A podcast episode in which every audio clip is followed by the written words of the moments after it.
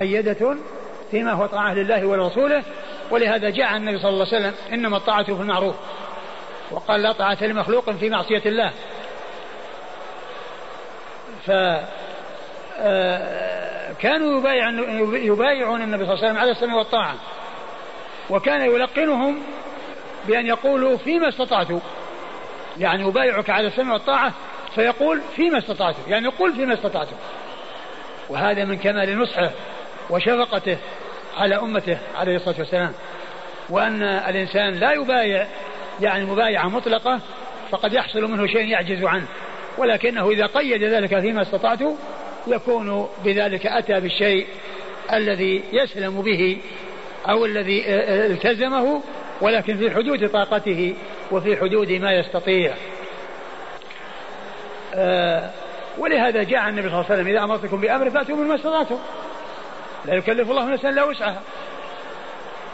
حديث ابن عمر. نعم. أورد أبو هريرة أبو داود حديث ابن عمر. أنهم كانوا يبايعون النبي صلى الله عليه وسلم على السمع والطاعة. فكان النبي يلقنهم فيما استطعت. يعني يقول فيما استطعت. يعني عندما يقول بايع على السمع والطاعة النبي صلى الله عليه وسلم يذكره ويلقنه كلمة فيما استطعت حتى يضيف إلى أبايعك على السمع والطاعة. يعني فيما استطعت. و آه، وأما غير الرسول صلى الله عليه وسلم فيبايع على السمع والطاعة ولكن في المعروف. ولكن في المعروف يعني فيما هو طاعة الله وطاعة رسوله صلى الله عليه وسلم وإذا حصل أمر بمعصية فلا سمع ولا طاعة. نعم. قال حدثنا حفص بن عمر. حفص بن عمر ثقة أخرجه البخاري وأبو داود والنسائي. عن شعبة. شعبة بن الحجاج الواسطة ثم البصري ثقة. وصف بأنه أمير المؤمنين في الحديث. حديث أخرجه أصحاب كتب الستة. عن عبد الله بن دينار. عن عبد الله بن دينار ثقة أخرجه أصحاب كتب الستة. عن ابن عمر. عبد الله بن عمر مر ذكره وهذا هذا الإسناد من أعلى الأسانيد عند أبي داود وهي الرباعيات. قال حدثنا أحمد بن صالح قال حدثنا ابن وهب قال حدثني مالك عن ابن شهاب عن عروة أن عائشة رضي الله عنها أخبرته عن بيعة رسول الله صلى الله عليه وآله وسلم النساء. قالت ما مس رسول الله صلى الله عليه وآله وسلم يد امرأة قط إلا أن يأخذ عليها فإذا أخذ عليها فأعطته قال اذهبي فقد بايعتك. ثم ورد أبو داود حديث عائشة رضي الله عنها في بيعة النبي صلى الله عليه وسلم للنساء. بيعته صلى الله عليه وسلم للرجال يعني يضع يد أيديهم بيده. يضعون أيديهم بيده عندما يبايعونه وأما النساء فلا يضع يده في أيديهن وإنما يبايعهن بالكلام. ولهذا قالت عائشة ما مست يد رسول, رسول الله صلى الله عليه وسلم يد امرأة. يعني أمر امرأة أجنبية. وإنما كان إذا أخذ العهد إذا أخذ عليها يعني أخذ العهد أو البيعة يقول قد بايعناك. يعني الشيء الذي تقوله يعني في كونها تلتزم بما تبايع عليه الرسول صلى الله عليه وسلم يقول قد بايعناك كلاما لا مصافحة. قد بايعناك. هذا جواب. جواب بايعك على كذا الجواب بايعناك. فكان صلى الله عليه وسلم يبايع النساء كلاما. لا مسا ولهذا قالت عائشة ما مست ما مست يد الرسول صلى الله عليه وسلم يد امرأة أو ما مس الرسول يد امرأة يعني عند البيعة وإنما كان يبايعهن بالكلام وهن يتكلمن مبايعات ويكون جواب النبي صلى الله عليه وسلم للواحدة منهن قد بايعناك قد بايعناك كلاما لا مسا ومصافحة. صلوات الله وسلامه وبركاته عليه. ولهذا فإنه لا يجوز للرجال أن يصافحوا النساء الأجنبيات ولا يمسوهن لا من حائل ولا من غير حائل. حتى لو كان يعني هناك يعني شيء يعني آه، آه، في آه، في قفاز أو من وراء العباءة أو من وراء قماش لا يجوز. حتى ولو كان لأن هذه مصافحة. حتى ولو كانت من وراء حائل. لأن الذي يريد الشر يمكن مع المصافحة يكون في غمز. يكون في غمز شيء يعني يشعر بالسوء. فالبعد عن ذلك هو الواجب وهو المتعين. فليس للرجل أن تمس يده يد امرأة أجنبية أو يمس جسم امرأة أجنبية. اللهم إلا إذا كان هناك ضرورة علاج أو ما إلى ذلك فهذا شيء آخر نعم.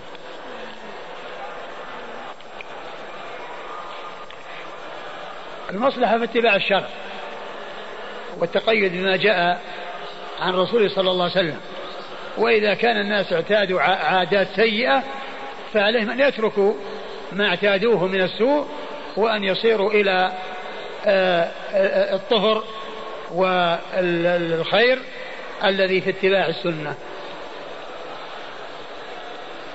ما مس رسول الله صلى الله عليه وآله وسلم يد امرأة قط إلا أن يأخذ عليها. لكن هذا المعنى هذا هذا منقطع. يعني لكن أن يأخذ عليها يعني يأخذ عليها العهد أو البيعة فتقول بايعك على كذا وكذا فيقول قد بايعناك. فإذا أخذ عليها فأعطته. فإذا أخذ عليها العهد فأعطته البيعة. أبايعك على كذا وكذا.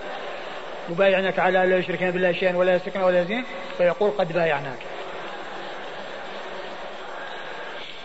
قال حدثنا أحمد بن صالح. أحمد بن صالح المصري ثقة أخرجه البخاري وأبو داود والترمذي في الشمائل. عن ابن وهب. وابن وهب عبد الله بن وهب ثقة فقيه. أخرجه أصحاب كتب الستة. عن مالك. عن مالك بن أنس. إمام دار الهجرة المحدث الفقيه الإمام أحد أصحاب المذاهب الأربعة المشهورة من مذاهب السنة وحديث أخرج أصحاب كتب الستة. عن ابن شهاب عن, عن عروة. ابن شهاب مر ذكره وعروة ابن الزبير بن العوام ثقة فقيه أحد فقهاء المدينة السبعة في عصر التابعين وحديث أخرج أصحاب كتب الستة. عن عائشة أم المؤمنين رضي الله عنها وأرضاها الصديقة بنت الصديق وهي واحدة من سبعة أشخاص عرفوا بكثرة الحديث عن النبي صلى الله عليه وسلم.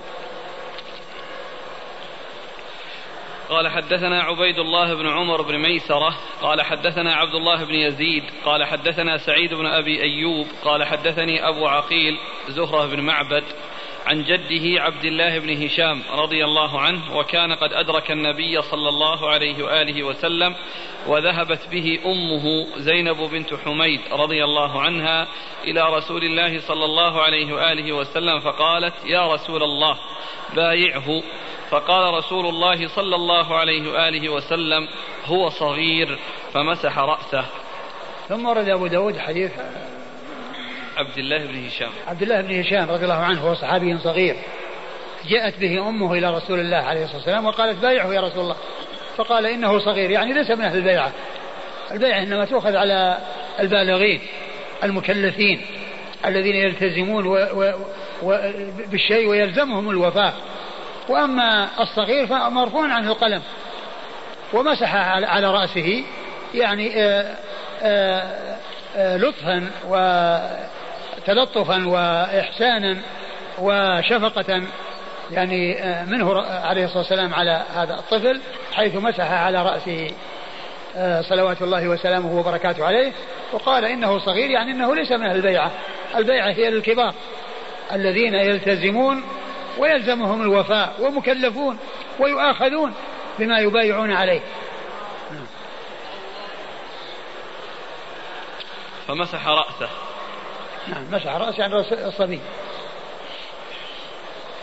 قال حدثنا عبيد الله بن عمر بن ميسرة. عبيد الله بن عمر بن ميسرة هو القواريري وهو ثقة أخرج البخاري ومسلم وأبو داود النسائي. ثقة أخرج البخاري ومسلم وأبو داود النسائي. عن عبد الله بن يزيد. عبد الله بن يزيد المقري ثقة أخرجه أصحاب كتب الستة. عن سعيد بن أبي أيوب. سعيد بن أبي أيوب ثقة أخرجه أصحاب كتب الستة. عن أبي عقيل زهرة بن معبد. عن أبي عقيل زهرة بن معبد وهو ثقة أخرج البخاري وأصحاب السنن. ثقة أخرجه البخاري وأصحاب السنن. عن جده عبد الله بن هشام. عن جده عبد الله بن هشام وهو صحابي صغير أخرج له البخاري وأبو داود. البخاري وأبو داود.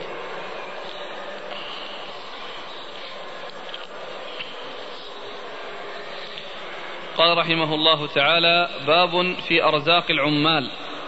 قال حدثنا زيد بن أخزم أبو طالب.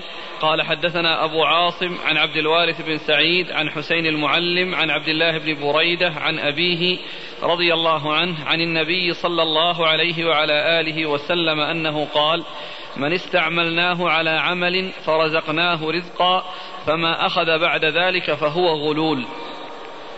ثم ورد أبو داود باب في أرزاق العمال. يعني وهم الولاة العامل هو الوالي الذي يولى على ناحية أو على سعاية أو غير ذلك. هذا يعني يقال له عامل. والعمال آه يعطون في مقابل عملتهم عملتهم وعملهم وما يأخذونه غير ذلك هو غلول يعني خيانة. يعني يأخذون ما يفرض لهم وما يقدر لهم وما يأخذونه سوى ذلك فإنه غلول. ورد أبو داود حديث بريدة بن بريدة بن الحصيب رضي الله عنه أن النبي صلى الله عليه وسلم قال من استعملناه على عمل فرزقناه رزقا فما أخذ من استعملناه عن عمل فرزقناه رزقا يعني مقابل عمله فما أخذ سوى سوى ذلك. بعد ذلك. فما أخذ بعد ذلك فهو غلول. يعني غلول يعني خيانة. يأتي به يوم القيامة. ومن يغلل يأتي بما غل يوم القيامة. يحمله على رأسه على ظهره. إن كان بعيرا له رغاء وإن كان بقرة لها خوار وإن كان شاة تيعر نعم. قال حدثنا زيد بن أخزم أبو طالب زيد بن أخزم أبو طالب هو ثقة أخرجه البخاري وأصحاب السنن ثقة أخرجه البخاري وأصحاب السنن عن أبي عاصم عن أبي عاصم وهو الضحاك بن مخلد مخلد النبيل ثقة أخرجه أصحاب كتب الستة عن عبد الوارث بن سعيد عن الوارث بن سعيد العنبري ثقة أخرج له أصحاب كتب الستة. عن حسين المعلم. عن حسين المعلم وهو ثقة أخرجه أصحاب كتب الستة. عن عبد الله بن بريدة. عن عبد الله بن بريدة بن الحصيب ثقة أخرجه أصحاب كتب الستة. عن أبيه. عن أبيه بريدة بن الحصيب رضي الله عنه صاحب رسول الله صلى الله عليه وسلم وحديثه أخرجه أصحاب كتب الستة.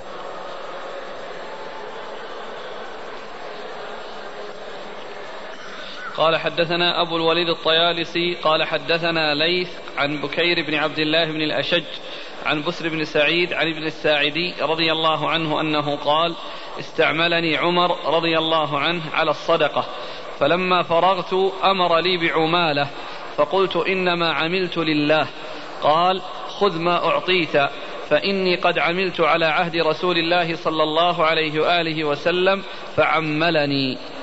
ثم ورد أبو داود حديث عمر رضي الله عنه أن ابن الساعدي أما ولاه عمر على الصدقة فلما أعطاه عمالة يعني مقابل عمله قال إنما عملت لوجه الله يعني ما أريد شيئا. فقال خذ فإني عملت آه على عهد رسول الله صلى الله عليه وسلم فعملني. يعني أعطاني عمالة. أعطاني عمالة. وهذا يدل على أن الإنسان يعني إذا فعل يعني أمرا وهو يرجو الثواب في ذلك وأعطي أجرا وأعطي فهو على خير ويكون هذا من الثواب المعجل. يكون هذا من الثواب المعجل الذي يعجله الله لصاحبه في الدنيا قبل الآخرة في الدنيا قبل الآخرة. والله تعالى ذكر في القرآن أن العاملين لهم نصيب في أسهم الصدقة الصدقات للفقراء والمساكين والعاملين عليها والله قلوبهم والرقاب والغارمين وفي سبيل الله وابن السبيل ثمانية أصناف ومنهم العاملون عليها. إيش قال؟ قال استعملني عمر على الصدقة. استعملني يعني جعلني عاملا عليها أو من العاملين عليها على جبايتها وأخذها. فلما فرغت أمر لي بعمالة. فلما فرغت يعني انتهى من العمل أمر له بعمالة. يعني سهم يعني مقابل هذه السعاية والعمل الذي عمله والعمل الذي قام به. فقال فقلت, فقلت فقلت إنما عملت لله. إنما عملت لله يعني أرجو ثواب الله. فقال فقال خذ ما أعطيت. فإني قد عملت على عهد رسول الله صلى الله عليه وسلم فعملني. قال خذ ما أعطيت فإني عملت على عهد رسول الله صلى الله عليه وسلم فعملني يعني أعطاني عمالة. قال حدثنا أبو الوليد الطيالسي. أبو الوليد الطيالسي هشام بن عبد الملك وهو ثقة أخرج له أصحاب كتب الستة. عن ليث. عن ليث بن سعد وهو ثقة أخرج له أصحاب كتب الستة. عن بكير بن عبد الله عن بكير بن عبد الله بن الأشج وهو ثقة. أخرج له أصحاب كتب الستة. عن بسر بن سعيد. عن بسر بن سعيد وهو ثقة. أخرج له أصحاب كتب الستة. عن ابن الساعدي. عن ابن الساعدي وهو عبد الله بن عمرو. وهو صحابي أخرج له. البخاري ومسلم وأبو داود والنسائي. البخاري ومسلم وأبو داود والنسائي. عن عمر. عن عمر بن الخطاب رضي الله تعالى عنه وقد مر ذكره. وفي الشرح في عن المعبود قال إن هذا الحديث من الأسانيد التي اجتمع فيها أربعة من الصحابة. والمقصود من ذلك الإسناد عند البخاري. لأن هذا الحديث عند البخاري في اسناده أربعة من الصحابة. وهم سائب بن يزيد وحويطب بن عبد العزى وابن الساعدي وعمر. وأما هنا ما فيه إلا صحابيين الإسناد الذي معنا. ليس فيه إلا صحابيان وهما ابن الساعدي وعمر. وأما في صحيح البخاري ففيه أربعة. من الصحابة يروي بعضهم عن بعض. السائب بن يزيد عن حويطب بن عبد العزى عن ابن الساعدي عن عمر. أربعة من الصحابة في إسناد واحد يروي بعضهم عن بعض.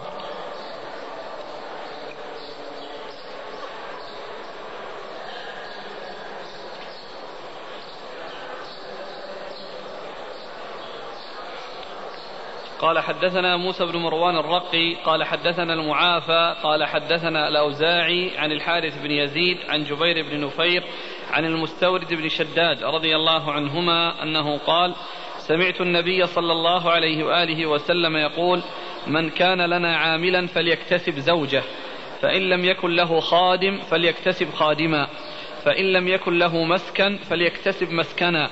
قال قال أبو بكر أخبرت أن النبي صلى الله عليه وآله وسلم قال من اتخذ غير ذلك فهو غال أو سارق. ثم ورد أبو داود حديث المستورد بن شداد رضي الله تعالى عنه أنه قال من إيش؟ سمعت النبي صلى الله عليه وسلم يقول من كان لنا عاملا فليكتسب زوجة. من كان لنا عاملا فليكتسب زوجة وإيش؟ فإن لم يكن له خادم فليكتسب خادما. فإن لم يكن له خادم فليكتسب خادما. فإن لم يكن له فإن مسكن. لم يكن مسكن فليكتسب مسكنا.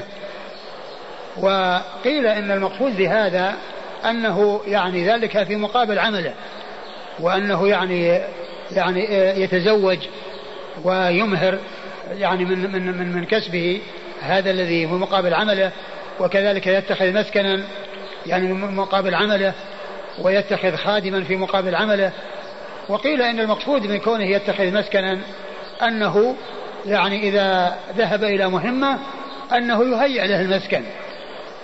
وأن كونه يعني يسكن آه، ويرتفق يعني آه، بمسكن آه، وقد منح ذلك ومكن من ذلك فإنه بحق. وكذلك إذا احتاج إلى خادم فإنه يمكن من ذلك. ولكن فيما يتعلق بالزوجة يعني لا يستقيم إلا على المعنى الأول الذي هو كونه يعني من عمالته ومن رزقه يحصل آه، الزوجة ويحصل المسكن ويحصل الخادم. نعم.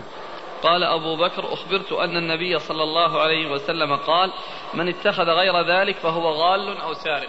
قال أبو بكر أخبرت أن النبي صلى الله عليه وسلم قال من آه، اتخذ غير اتخذ غير ذلك فإنما هو غال أو سارق. إيش الإسناد؟ قال حدثنا موسى بن مروان الرقي قال حدثنا المعافى قال حدثنا الأوزاعي عن الحارث بن يزيد عن جبير بن نفير عن المستورد بن شداد آه قيل أن أبو بكر لعله أبو بكر الصديق رضي الله عنه الذي قال هذا لعله أبو بكر الصديق رضي الله عنه نعم. قال حدثنا موسى بن مروان الرقي. موسى بن مروان الرقي ثقة. مقبول أخرجه مقبول أخرج له. أبو داود النسائي بن ماجه. أبو داود النسائي بن ماجه. عن المعافى. عن المعافى ابن عمران وهو ثقة أخرج البخاري وأبو داود النسائي. ثقة أخرج البخاري. وأبو داود والنسائي. وأبو داود النسائي عن الأوزاعي. عن الأوزاعي وهو عبد الرحمن بن عمرو الأوزاعي. فقيه الشام ومحدثها. حديثه أخرجه أصحاب كتب الستة.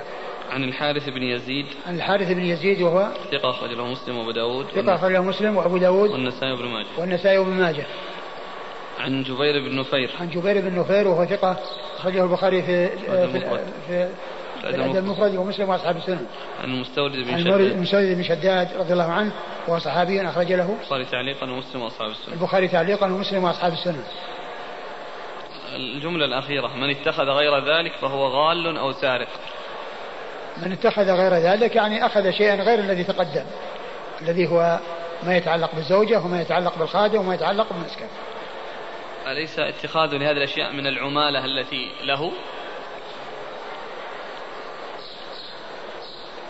على القول الأول هو من العمالة وعلى القول الثاني من الأشياء التي تهيأ له آه، في حال غيبته كونه يعني يحتاج إلى خادم يخدمه أو يعني يحتاج إلى مسكن يسكن فيه فإنه إذا آه، آه، استعمل ذلك وارتفق بذلك وهي من من, من أموال الدولة فإنه فإن فإنه على حق في ذلك. على المعنى الأول يعني هذا ماله. نعم. على المعنى الأول لأن هذا العمالة حق له فإذا اتخذ هذه الأشياء ويريد شيء آخر هو الذي إذا كان إذا كان أنها اتفق معه على أنه يعطى يعني شيء يتزوج به مقدار معين يتزوج به أو مقدار يعني آه خادم يهيئ له أو مسكن يسكن فيه. يعني معناه أنه استنفد في هذا. أما إذا أعطي مبلغ معين واستعمله فيما يتعلق بالزوجة وما يتعلق بالمسكن وما إلى ذلك الزائد له كما هو معلوم. يتصرف فيه كيف يشاء. لأن هنا قول الخطابي يتأول على وجهين. أحدهما أنه إنما أباح له اكتساب الخادم والمسكين والمسكن. مسكن. المسكن والمسكن من عمالته التي هي أجر مثله. هذا هو. يعني كونه يعني من, من أجره. يعني من أجره. وليس له أن يرتفق بشيء سواها. أي نعم. ليس له أن يرتفق بشيء سواها. يعني العمالة تكون مسكن أو العمالة يعني مال يشتري به مسكن. يمكن أن يكون هذا أو هذا. فإذا كان الثاني مال فهو الآن أخذ هذه العمالة أجرا على عمله. نعم يتصرف فيها كيف فيما سوى ذلك. يتصرف فيها كيف يشاء نعم. فتكون العبارة مشكلة. من اتخذ غير ذلك. كأنها يعني معناها أنها في حدود هذه الأشياء. يعني هو يستقيم هذا الكلام أنها إذا كانت في حدود هذه الأشياء أنها ما فيها زيادة. فمن أخذ غير ذلك يعني يصير زائد على هذه الأشياء انتهى الباب باب في هدايا العمال. كم حديث؟ حديث واحد حديث باللتبية إيه اقرأ. عندنا أسئلة يا شيخ. ها؟ ودنا اليوم نخصص شيء للأسئلة. طيب والله تعالى أعلم وصلى الله وسلم وبارك على عبده ورسوله نبينا محمد وعلى آله وأصحابه أجمعين. جزاكم الله خيرا وبارك الله فيكم ونفعنا الله ما قلتم. يقول أخونا أليس المقصود من اتخذ غير ذلك فهو غال أو سارق؟ أنه له أن يأخذ من مال الزكاة ما يحصل به زوجة أو خادما أو مسكنا وليس له غير ذلك وهذا أمر مستثنى من الغلول. لا ليس هذا يتعلق بالزكاة. أقول ليس الأمر مقصورا على الزكاة وإنما هذا في, الولاية وكونه يعني يأخذ آه يعني من آه مال الدولة آه إنما يكون في حدود هذه الأشياء. وليس المقصود أنه يعني يتعلق بالزكاة وأن هذا من أموال الزكاة.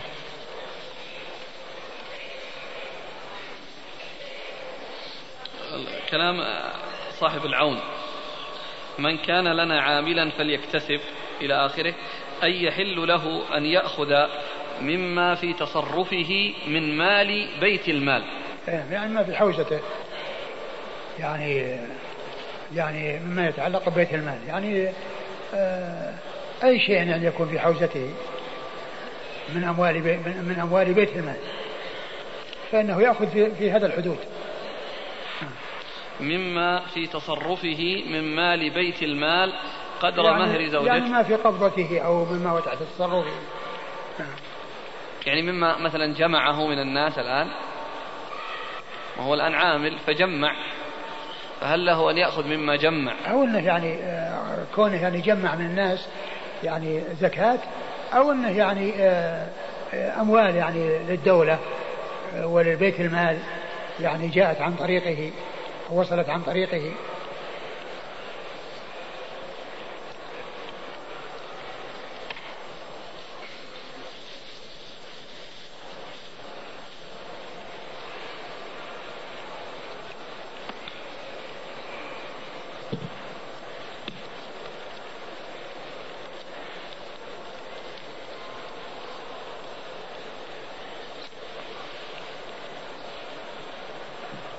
يقول بنت رضعت من زوجتي.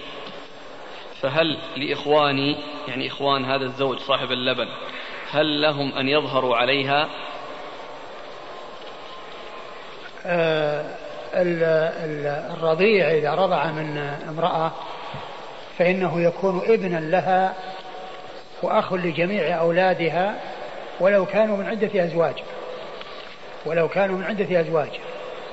وأيضا هي بنت لصاحب اللبن وأخت لجميع أولاده ولو كانوا من عدة زوجات. وإخوان صاحب اللبن يعتبرون أعمام لها من الرضاع. يعني إخوان صاحب اللبن يعتبرون لها أعمام من الرضاع فهم من محارمها. هل يجوز أن يقال ما لي في السماء إلا الله؟ وما لي في الأرض إلا أنت. لا ما يصح الكلام هذا.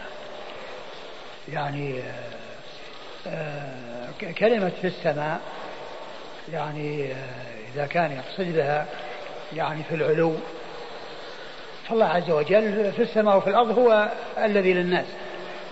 يعني في السماء وفي الأرض ما هو يعني يكون يعتمد على الله ويعتمد على غيره.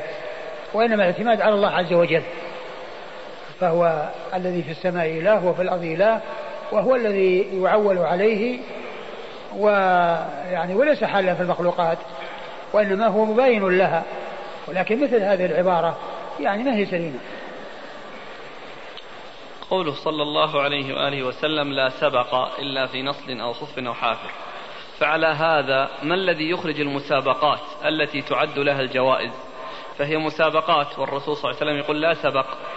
هذه سبق يعني كما هو معلوم يعني مسابقة في في فيما يتعلق بالخيل وفيما يتعلق بالإبل وفيما يتعلق بالرمي وكل هذه من وسائل الجهاد. وأما فيما يتعلق بهذه المسابقات هذه من قبيل الجعل. من فعل كذا فله كذا. من فعل كذا فله كذا. فالذي يعني آآ آآ جعل له شيء إذا يعني سبق به أو تميز على غيره فإنه يسحق ذلك. من فعل كذا فله كذا. هذا هو الجعل. هو من قبيل الجعالة ليس من قبيل المسابقة التي التي التي جاء القصر فيها على هذه الأمور الثلاثة لأنها من وسائل الحرب. لما خرج النبي صلى الله عليه وسلم من مكة في عمرة القضاء تبعته بنت حمزة وهي تقول يا عم. وتخاصم فيها علي بن أبي طالب وجعفر وزيد. فقال جعفر هي ابنة عمي وخالتها تحتي. السؤال من هي خالتها؟ ما أدري ما أذكر. إنني ممرض في المستشفى كثيرا ما تلامسني يد, يد الممرضة عند العمل بغير قصد فما الحكم؟ الواجب عليك الابتعاد عن ذلك. والواجب عليك أن تكون في جهة والممرضة في جهة. الممرضة تكون للنساء وأنت للرجال.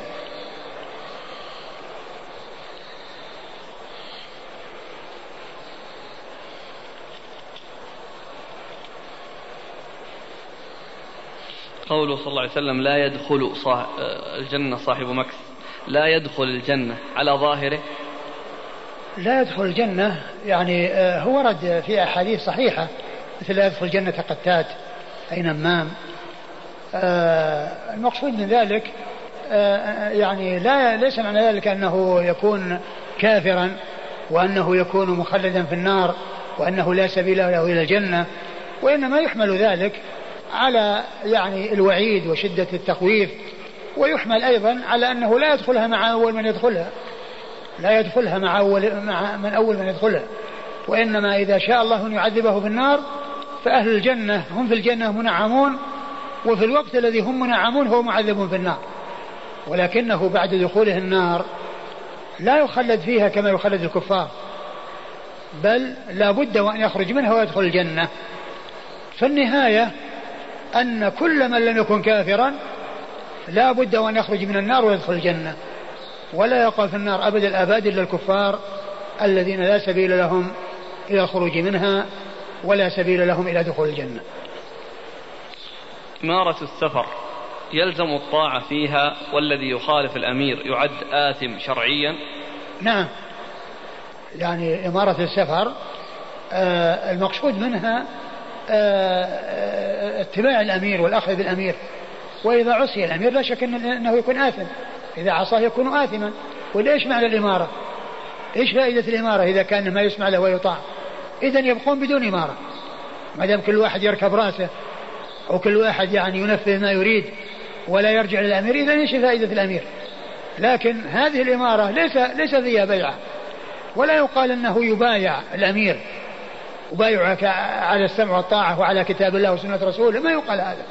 وإنما مقصود من ذلك أن يكون لهم مرجع يرجعون إليه. هل للرجل أن يدفع بعض المال لعمال الضرائب لكي يتخلص من الضرائب؟ يعني هذا كله شر. لأن كونه يعطيهم يعني معناه رشوة لهم. يعني صار رشوة لهم. من يعمل في هذا العمل الضرائب من قبل ولي الأمر هل يدخل في هذا الوعيد؟ لا يدخل الجنة. والله لا شك لأن الإنسان لا يدخل في أمر محرم. يعني بحث عن عمل سائغ والأمر المحرم لا يقدم عليه ولو كان من جهة ولي الأمر. إذا استخلف الإمام أحدا بعده هل تلزم بيعته بمجرد الاستخلاف؟ نعم. يل... تلزم. أقول تلزم بيعته. جزاكم الله خيرا وبارك الله فيكم ونفعنا الله ما قلت. بسم الله الرحمن الرحيم. الحمد لله رب العالمين والصلاة والسلام على عبد الله ورسوله نبينا محمد وعلى آله وصحبه أجمعين. أما بعد قال الإمام أبو داود السجستاني رحمه الله تعالى باب في هدايا العمال. قال حدثنا قال حدثنا ابن السرح وابن أبي خلف لفظه قال حدثنا سفيان عن الزهري عن عروة عن أبي حميد الساعدي رضي الله عنه أن النبي صلى الله عليه وعلى آله وسلم استعمل رجلا من الأزد يقال له ابن اللتبية قال ابن السرح ابن الأتبية على الصدقة. فجاء فقال هذا لكم وهذا أهدي لي. فقام النبي صلى الله عليه وآله وسلم على المنبر فحمد الله وأثنى عليه وقال ما بال العامل نبعثه فيجيء فيقول هذا لكم وهذا أهدي لي. ألا جلس في بيت أمه أو أبيه فينظر أيهدى له أم لا؟ لا يأتي أحد منكم بشيء من ذلك إلا جاء به يوم القيامة. إن كان بعيرا فله رغاء أو بقرة فلها خوار أو شاة أو شاة تيعر. ثم رفع يديه حتى رأينا عفرة إبطيه ثم قال اللهم هل بلغت؟ اللهم هل بلغت؟ بسم الله الرحمن الرحيم. الحمد لله رب العالمين وصلى الله وسلم وبارك على عبده ورسوله نبينا محمد وعلى آله وأصحابه أجمعين. أما بعد فيقول الإمام أبو داود السجستاني رحمه الله تعالى باب في هدايا العمال. والعمال هم الموظفون الذين لهم أعمال يحتاج الناس إليهم في أعمالهم فالهدايا التي تهدى إليهم حرام لا تجوز وهي من الغلول ولا يجوز لهم أخذها ولا يجوز دفعها إليهم وذلك لما يترتب على دفعها لهم من كون المدفوع المدفوعة إليه يحابي يعني ذلك الذي دفع إليه فقد يعطيه شيئا لا يستحقه أو قد يقدمه على غيره أو يتساهل في حق من لا يعطيه هدية ويساعد ويقدم من يدفع له هدية. وقد جاء حديث بلفظ هدايا العمال غلول. أي خيانة وهي من الخيانة ومن عدم الأمانة.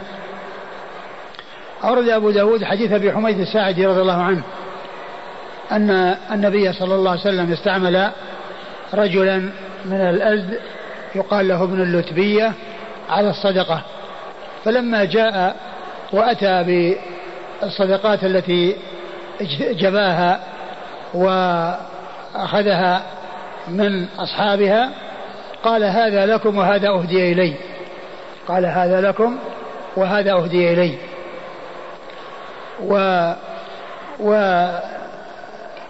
آه الذي يظهر أنه آه آه أنه رأى أن مثل ذلك أنه سائر وأنه لا بأس به لأنه شيء أهدي إليه فظن أنه سائر. ولهذا ذكره وقال هذا هذا لكم وهذا أهدي إلي وليس بخيانة لأنه لو كان خيانة أخفاه ولكنه أظهره وميزه وقال هذا لكم وهذا أهدي إلي فميز بين الشيء الذي أخذه من الناس على أنه صدقة واجبة عليهم أو زكاة واجبة عليهم والشيء الذي أهدي إليه فالنبي صلى الله عليه وسلم خطب الناس وقال ما بال الرجل نستعمله على أمر من الأمور ثم يأتي ويقول هذا لكم وهذا أهدي إلي ألا جلس في بيت أمه أو أبيه لينظر هل تأتيه هديته؟ يعني هذه الهدية ما حصلت من أجل شخصه ومن أجل آآ آآ من أجله هو وإنما من أجل عمله ومن أجل وظيفته ومن أجل آآ أن يحصل شيء. أن يحصل المهدي شيئا من المهدى إليه بأن يعطيه شيئا لا يستحقه أو يخفف عنه أو يأخذ منه شيء أقل من الشيء الواجب عليه أو ما إلى ذلك من الأمور التي قد يريدها بعض الناس من الهدية. والرسول صلى الله عليه وسلم كان من هديه ومن عادته أنه إذا حصل شيء فإنه يخطب الناس ويبين الحكم حتى يعرفه الجميع.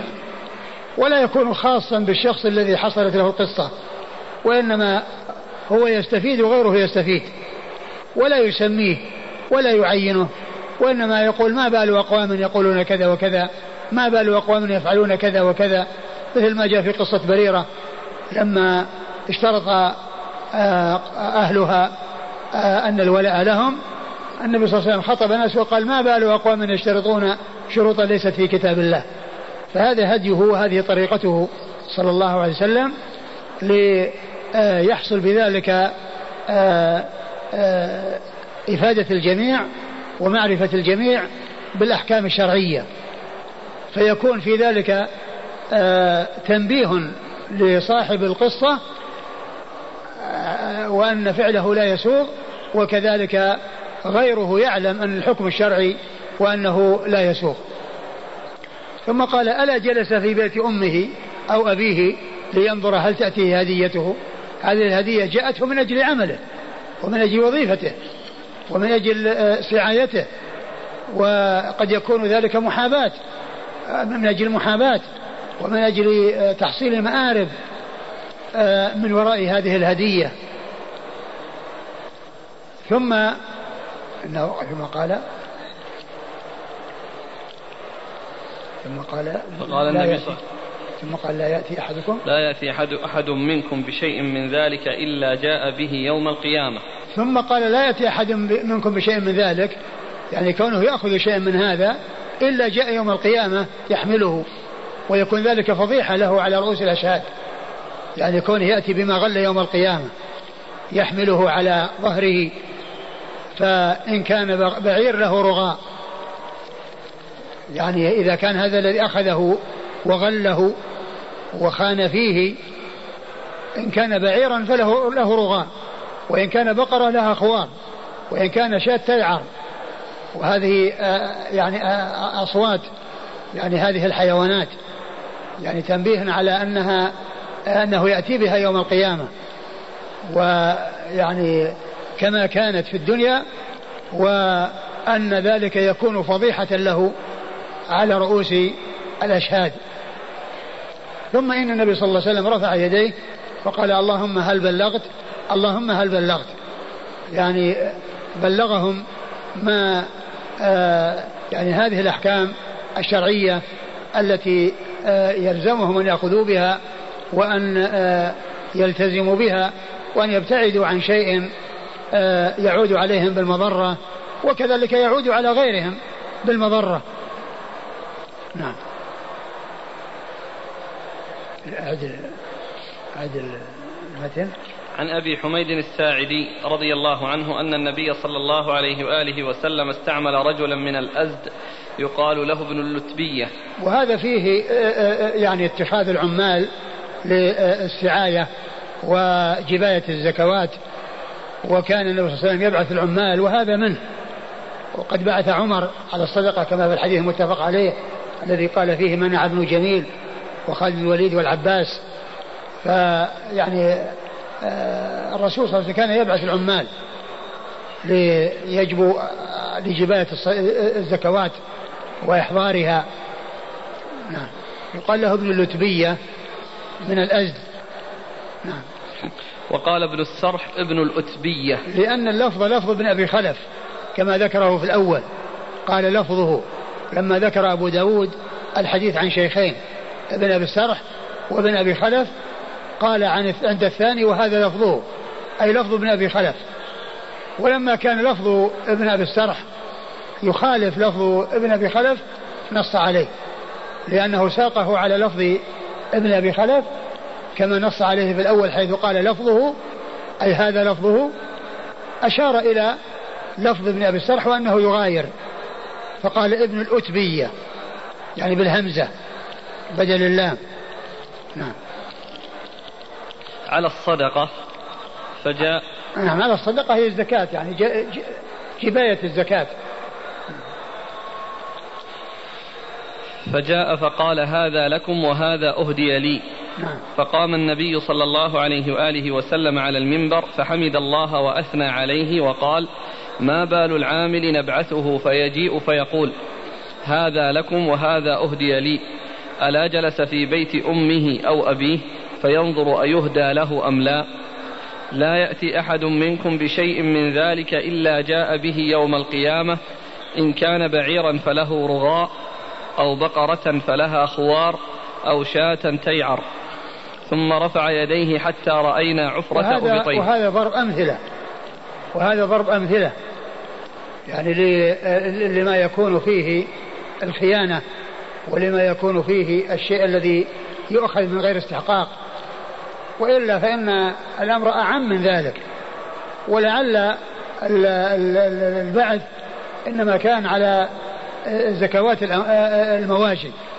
لأنه ذكر هذه الأنواع الثلاثة التي هي المواشي الإبل والبقر والغنم التي هي محل الزكاة والتي تزكى وكذلك غيرها.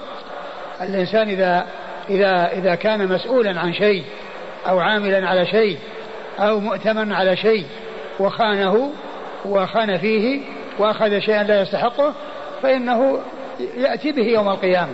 على هذا الوجه الذي بينه الرسول الكريم صلوات الله وسلامه وبركاته عليه. ويكون ذلك فضيحة له على رؤوس الأشهاد يوم القيامة. نعم. ثم رفع يديه حتى رأينا عفرة إبطيه. وهذا من كمال نصحه وكمال بيانه صلى الله عليه وسلم. كونه وضح وبين ثم ذكر ذلك وقال اللهم هل بلغت وهم يسمعون؟ هذا من كمال نصحه وكمال بيانه. صلوات الله وسلامه وبركاته عليه. عفرة إبطيه. عفرة إبطيه يعني بياضهما. ثم قال اللهم هل بلغت؟ اللهم هل بلغت. نعم. قال حدثنا ابن السرح. ابن السرح أحمد بن عمرو بن أبي السرح وهو ثقة أخرج حديث مسلم وأبو داود والنسائي وابن ماجه. وابن أبي خلف. وابن أبي خلف محمد بن أحمد ابن أبي خلف وهو ثقة أخرج له مسلم وأبو داود. ثقة أخرج له مسلم وأبو داود. قال حدثنا سفيان. قال حدثنا سفيان. قال ثم قال ولا لفظه لفظه, لفظه أي لفظ ابن أبي ابن أبي خلف. يعني لفظ الشيخ الثاني. قال حدثنا سفيان وابن عيينة المكي. ثقة أخرج له أصحاب كتب الستة. عن الزهري. عن الزهري محمد بن مسلم بن عبيد الله بن شهاب الزهري. ثقة فقيه أخرج له أصحاب كتب الستة. عن عروة. عن عروة بن الزبير بن العوام ثقة فقيه أحد فقهاء المدينة السبعة في عصر التابعين وحديث أخرجه أصحاب كتب الستة. عن أبي حميد. عن أبي حميد الساعدي وهو المنذر وحديثه أخرجه أصحاب كتب الستة.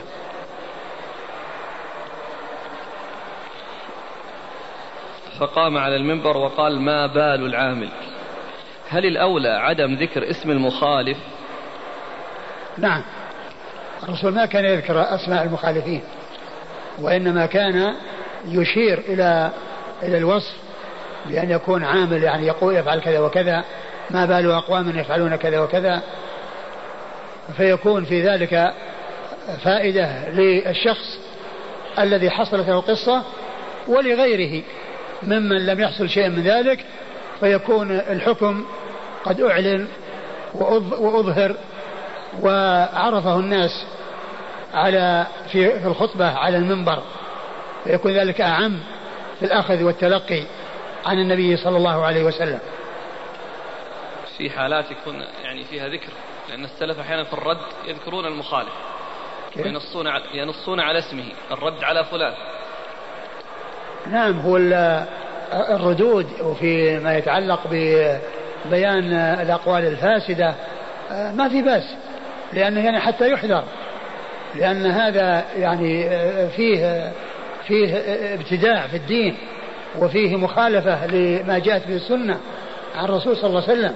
فمثل هذا لا بأس به يعني فيما يتعلق بالردود يعني الذي يؤلف له كتاب. مثلا يحصل منه أمور منكرة. نعم يؤلف كتاب يرد عليه لأن الباطل ظهر فالحق يعني كذلك يظهر. وأما هنا أمور خفية وأمور آه، فردية تحصل من من شخص ويكون ذكر الشخص لا حاجة إليه.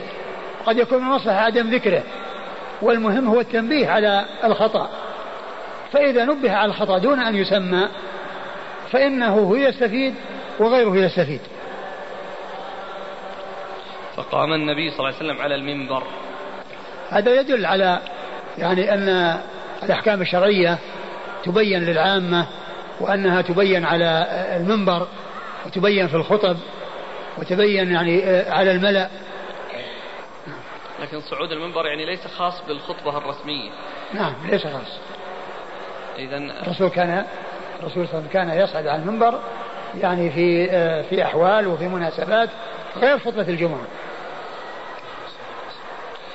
إيش رأيكم بالبخشيش؟ البخشيش؟ إيه؟ هو هو نفس هو نفس الرشوة.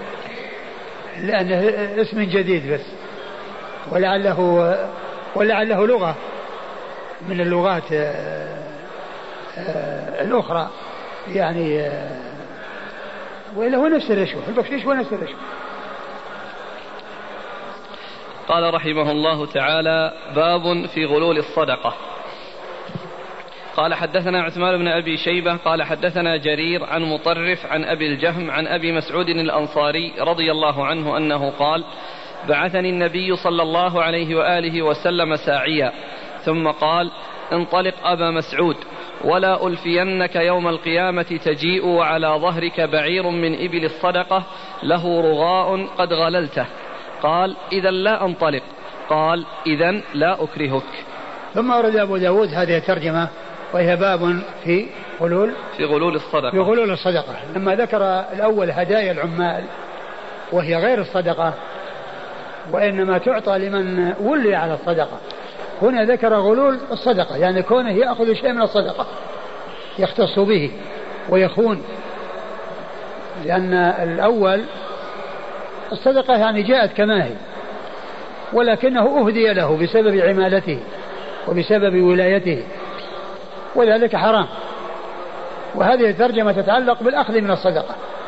كل إنسان يؤتمن على شيء فيكون ويأخذ شيئا منه ويختص بشيء منه. والغلول هو الخيانة وكل من يعني خان في شيء يعتبر غالا فيه. يعني حيث يأخذ شيئا لا يستحقه ويعني سواء كان أمانة عنده أو تحت ولايته ثم يأخذه لنفسه فإن هذا يعتبر غلول وهو خيانة. وغلول الصدقة يعني الأخذ من الصدقة. كل إنسان يأخذ من الصدقة شيئا له يختص به آه، يخفيه ويخون فيه. ثم ورد أبو داود حديث ابن مسعود عقبة بن عمرو الأنصاري البدري رضي الله عنه أن النبي صلى الله عليه وسلم استعمله على الصدقة وقال أبا مسعود لا ألفينك تأتي يوم القيامة وعلى رقبتك بعير من إبل الصدقة. يعني معناه أنه يأخذه. ويعني آه، آه، يختص به. لا ألفينك. قال له انطلق أبا مسعود. ولا ألفينك يوم القيامة تجيء وعلى ظهرك بعير من إبل الصدقة. له رغاء قد غللته. انطلق يا أبا مسعود يعني في هذه المهمة. يعني في كونه يذهب لجبات الصدقة. ولا ألفينك تأتي يوم القيامة يعني لا أجدنك تأتي يوم القيامة وعلى ظهرك أو على رقب على رقبتك بعير قد غللته من إبل الصدقة. غللته يعني أخذته و آه، اختصصت به واختزلته واختلسته من الصدقة لتتموله وهذا يدل على أن كما جاء في الحديث السابق أن الإنسان يأتي بما غل يوم القيامة ويكون ذلك فضيحة له على رؤوس الأشهاد والعياذ بالله. نعم. قال إذا لا أنطلق. قال إذا لا أنطلق يعني أنه لا يقدم على هذا العمل يخشى أن يحصل منه شيء مخالفة ويترتب عليها هذا الإثم العظيم. وهذا يدل على ما كان عليه أصحاب الرسول صلوات الله وسلامه وبركاته عليه ورضي الله عنهم وأرضاهم من من الخشية من الوقوع في الأمور المحرمات وأن الواحد قد يترك الشيء آه، آه، آه، لما يخشى أن يترتب وإن كان غير متحقق وغير متيقن لكن الابتعاد من أجل الابتعاد عن ذلك لئلا تحدثه نفسه بسوء فيترتب على ذلك يعني هذا ال ال الأمر الخطير وما يتبعه من الإثم العظيم وكونه يأتي بهذا الذي غله يوم القيامة يحمله على رقبته فيكون ذلك فضيحة له. نعم. قال إذا لا أكرهك قال إذا لا أكرهك. يعني كما كما تريد. يعني لا ألزمك بأن تقوم بهذه المهمة. وأن تذهب بهذه بهذه المهمة فالأمر إليك. إن شئت أن تذهب ذهبت وإن شئت أن تترك فأنا لا أكرهك لا أكرهك ولا ألزمك.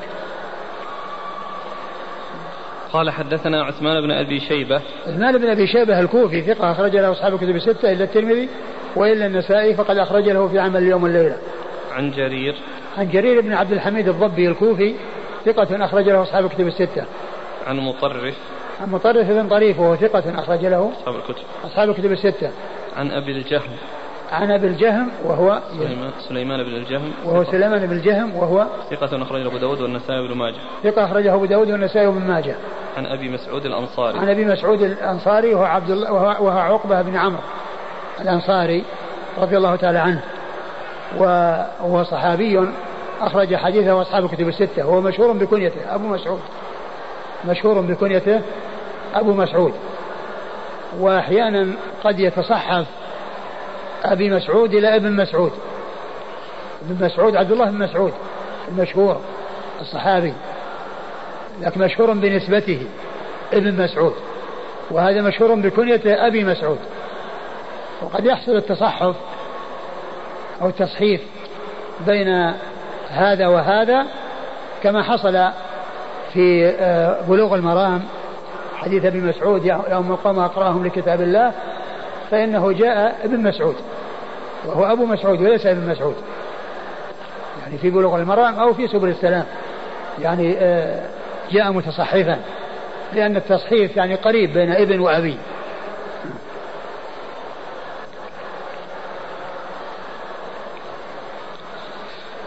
قال رحمه الله تعالى باب فيما يلزم الإمام من أمر الرعية والحجبة عنه.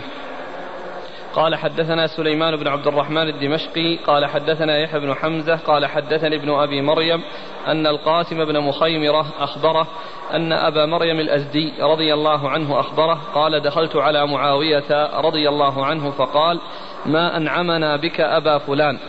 وهي كلمة تقولها العرب. فقلت حديثا سمعته أخبرك به. سمعت رسول الله صلى الله عليه وآله وسلم يقول من ولاه الله عز وجل شيئا من أمر المسلمين فاحتجب دون حاجتهم وخلتهم وفقرهم احتجب الله عنه دون حاجته وخلته وفقره. قال فجعل رجلا على حوائج الناس. ثم ورد أبو داود هذه الترجمة. باب فيما يلزم الإمامة من أمر الرعية. ما يلزم الإمام من أمر الرعية. والحجبة, والحجبة عنهم. يعني فيما يلزمه من أمر الرعية وكذلك ما يتعلق بالحجبة عنه.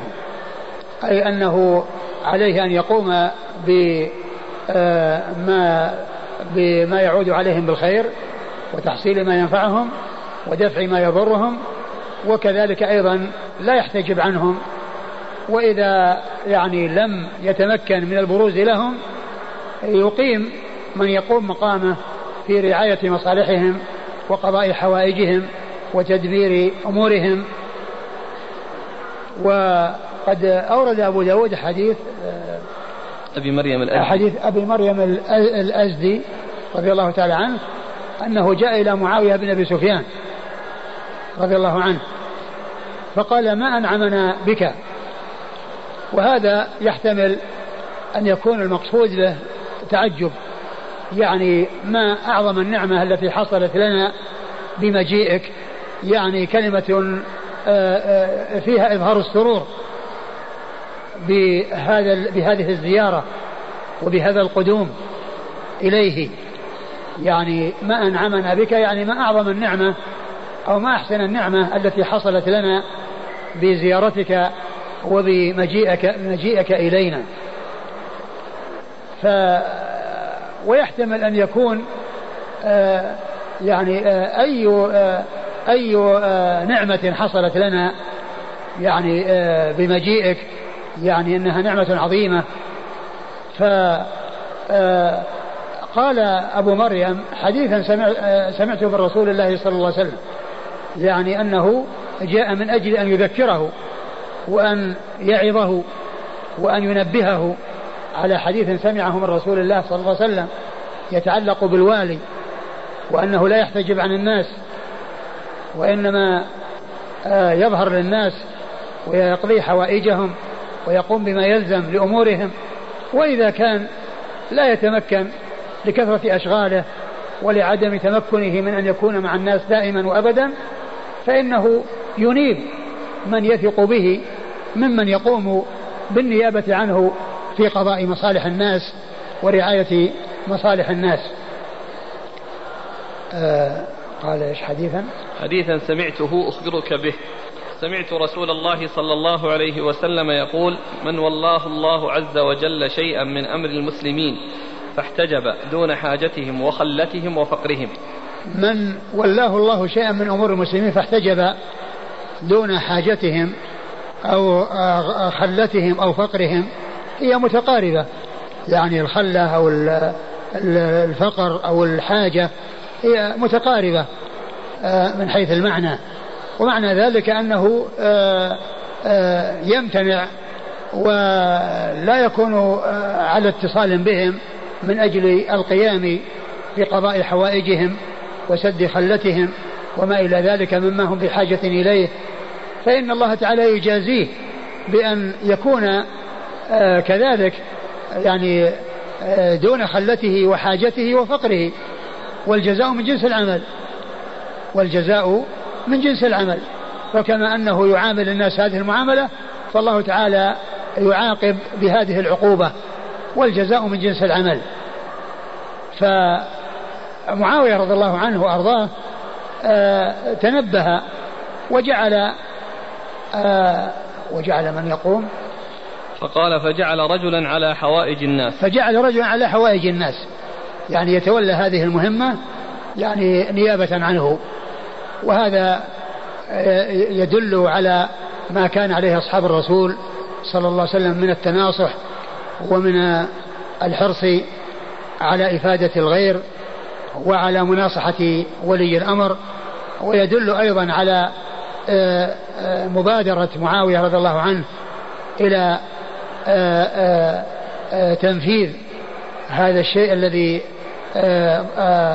أبداه له ذلك الصحابي الذي نصحه وذكره بما جاء عن النبي صلى الله عليه وسلم فجعل من يقوم مقامه في حوائج الناس وقضاء حوائج الناس.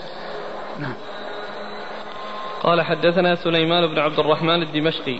سليمان بن عبد الرحمن الدمشقي هو صدوق يخطئ أخرج البخاري وأصحاب السنن. صدوق يخطئ أخرج البخاري وأصحاب السنن. عن يحيى بن حمزة. عن يحيى بن حمزة وهو ثقة أخرجه أصحاب الكتب الستة. عن ابن أبي مريم. عن ابن أبي مريم وهو يزيد.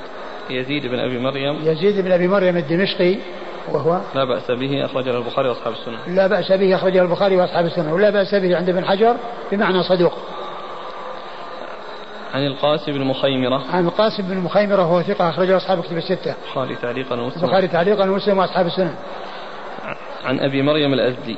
عن أبي مريم الأزدي وهو قيل هو عمرو بن مرة الجهني. صحابي أخرج له أبو داود الترمذي أخرج له أبو داود والترمذي. صحابي أخرج له أبو داود والترمذي.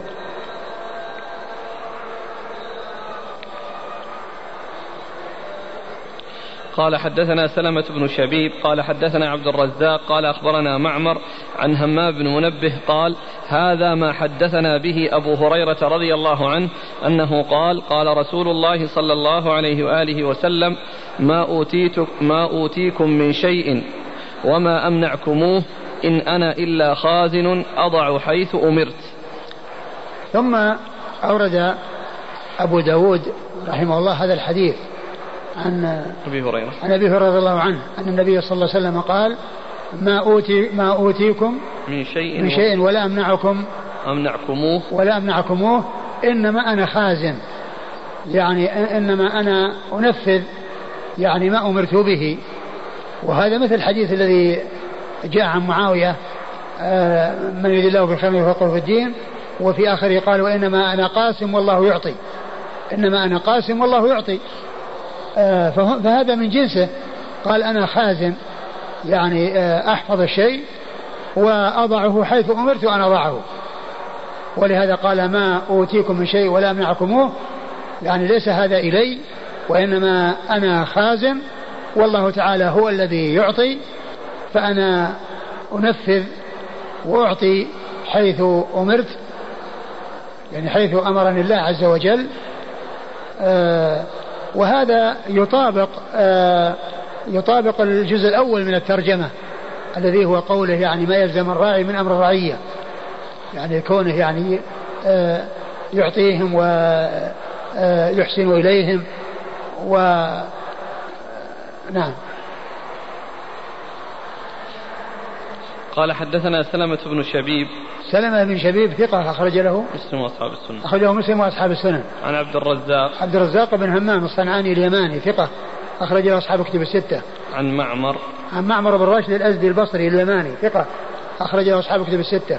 عن همام بن منبه. عن همام بن منبه هو ثقة أخرج له أصحاب كتب الستة. عن أبي هريرة. عن أبي هريرة عبد الرحمن بن صخر الدوسي صاحب رسول الله صلى الله عليه وسلم وحديثه أخرجه أصحاب كتب وهو وهو أكثر الصحابة حديثا على الإطلاق. وهذا الحديث من صحيفة همام منبه التي جاءت بإسناد واحد و آه، آه، وهي في في أولها هذا ما حدثنا به أبو هريرة عن رسول الله صلى الله عليه وسلم وأول هذه الصحيفة نحن الآخر نحن الآخرون الأولون يوم القيامة. ثم يأتي أحاديث بين كل حديث وحديث وقال رسول الله صلى الله عليه وسلم. تشتمل على 140 حديثا تقريبا. كلها بإسناد واحد وكل والفاصل بين كل حديث وحديث وقال رسول الله صلى الله عليه وسلم كذا وقال رسول الله كذا وكذا حتى يعد ما يقرب من من 140 حديثا. وقد أوردها الإمام أحمد في مسنده وقد طبعت مستقلة يعني هذه الصحيفة التي هي صحيفة همام. والبخاري رحمه الله أخذ منها أحاديث ومسلم أخذ منها أحاديث واتفق البخاري ومسلم على إخراج أحاديث منها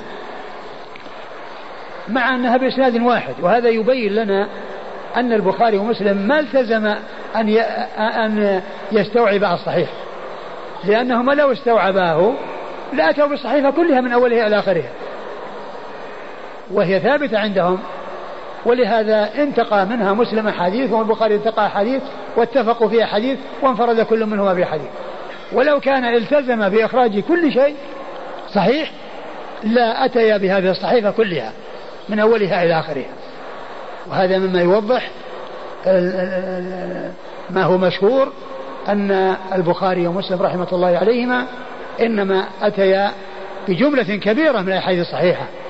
لا أنهما قصد استيعاب الأحاديث الصحيحة فهما لم يلتزما بذلك ولم يفعل ذلك لأنهما لم يلتزما وفعلهما حول هذه الصحيفة من أوضح الأدلة التي يستدل بها على ذلك. والبخاري وكذلك أبو داود آه، عندما يرون من الصحيفة يأتون بالإسناد إلى آخره ثم يأتي بالقطعة التي يريدها بعد نهاية الإسناد. بعد نهاية الإسناد.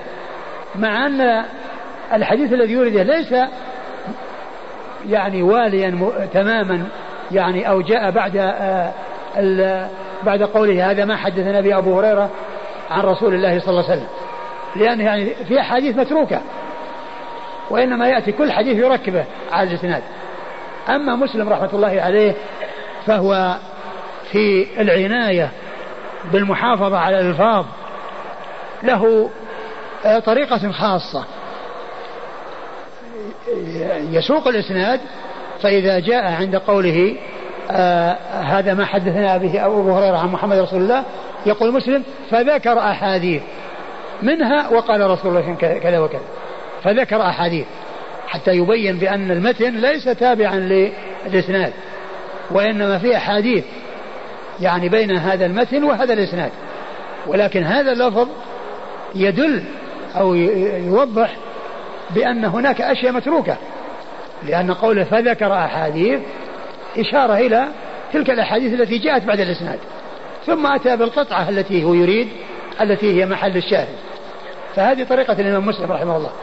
عندما يذكر من الصحيفة شيء يقول آه هذا ما حدثنا به أبو هريرة عن محمد رسول الله صلى الله عليه وسلم فذكر أحاديث منها وقال رسول الله صلى الله عليه وسلم كذا.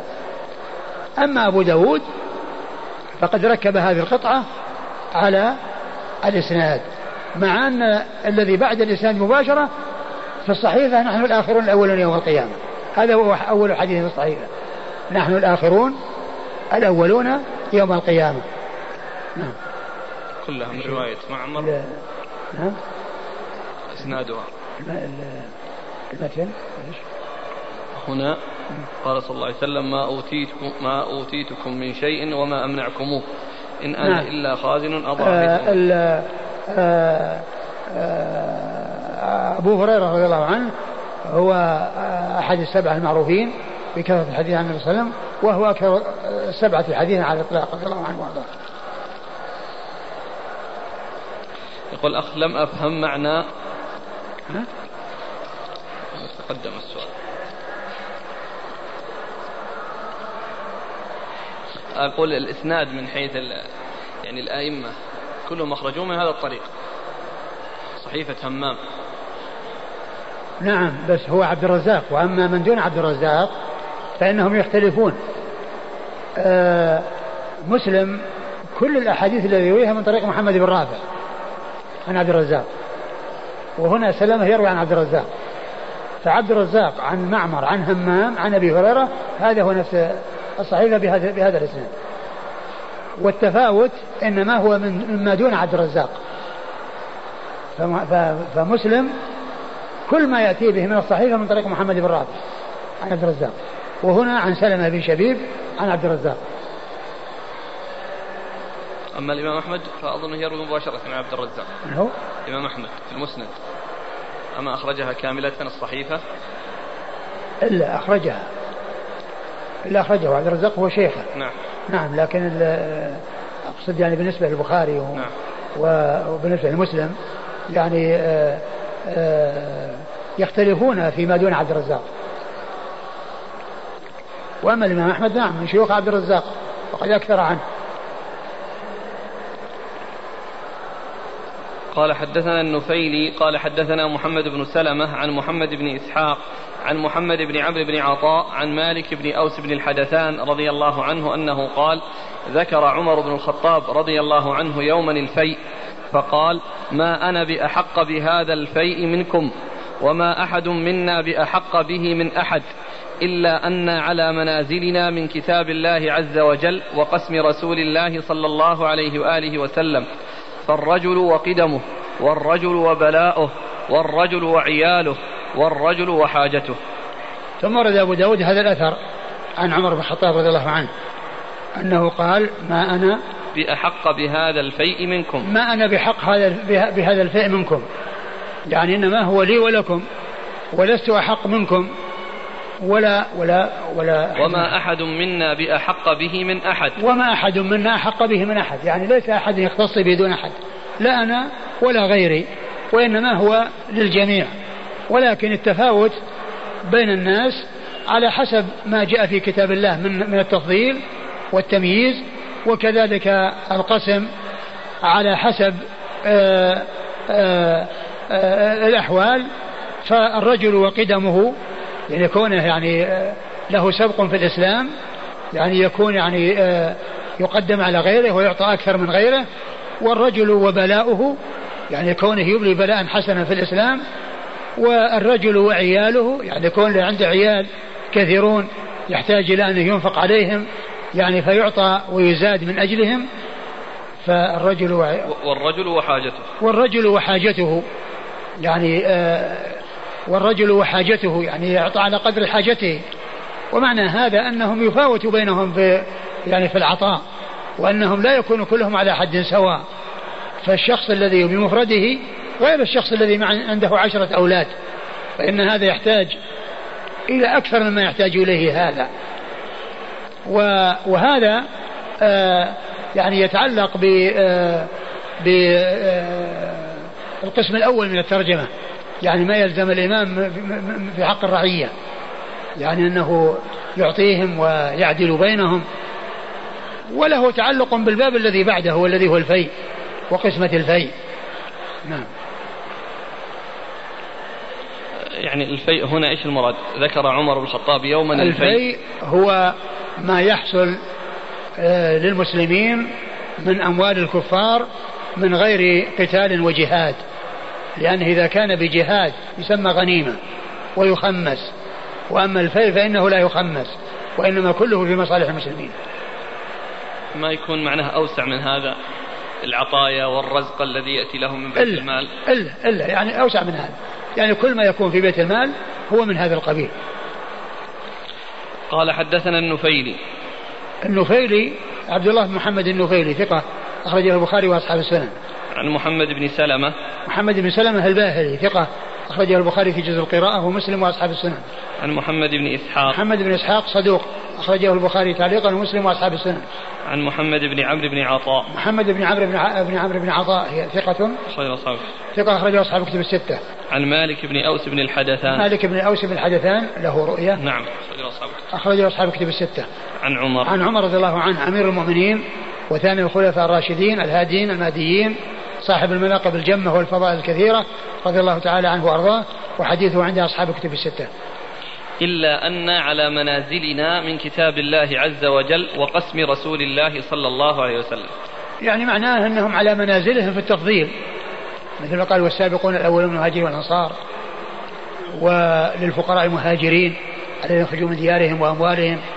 ثم بعد ذلك قال والذين تبوأوا الدار من قبلهم ثم قال والذين جاءوا من بعدهم. يقول ربنا اغفر لنا ولإخواننا الذين سبقونا بالإيمان والفيء يعني قسمته بحيث أن أن القسم يعني يكون على حسب أحوال الناس من حيث العيال ومن حيث البلاء الحسن في الإسلام ومن حيث القدم والسبق. قال رحمه الله تعالى باب في قسم الفيء. قال حدثنا هارون بن زيد بن أبي الزرقاء قال حدثنا أبي قال حدثنا هشام بن سعد عن زيد بن أسلم أن عبد الله بن عمر رضي الله عنهما دخل على معاوية رضي الله عنه فقال فقال حاجتك يا أبا عبد الرحمن. فقال عطاء المحررين. فإني رأيت رسول الله صلى الله عليه وآله وسلم أول ما جاءه شيء بدأ بالمحررين. ثم أورد أبو داود باب قسم الفيء. باب قسم الفيء آه، قسمته وتوزيعه بين الناس و وقد مر في الأثر الذي قبل هذا عن عمر أنه يكون على آه، يعني آه، القدم وعلى البلاء الحسن وعلى كثرة العيال وعلى الحاجة وما إلى ذلك. هنا في قسمة الفي والفي يقسم في مصالح الناس يعني عموما ولا يختص به أحد دون أحد. قد أورد أبو داود حديث ابن عمر رضي الله تعالى عنهما أنه جاء إلى معاوية. نعم دخل على معاوية. دخل على معاوية فقال حاجتك يا أبا عبد الرحمن. يعني آه، ما هي حاجتك؟ أو ما الذي تريده؟ فقال عطاء المحررين. فإني سمعت نعم. فقال فإني رأيت رسول الله صلى الله عليه وسلم أول ما جاءه شيء بدأ بالمحررين. فإني رأيت النبي صلى الله عليه وسلم أول ما جاءه آه، بدأ شيء يبدأ بدأ بالمحررين. والمحررون قيل هم المعتقون الذين آه، حصلت لهم الحرية بعد الرق. وذلك لأنهم لما كانوا أرقاء لا يعطون شيئا يعني لأن نفقتهم واجبة.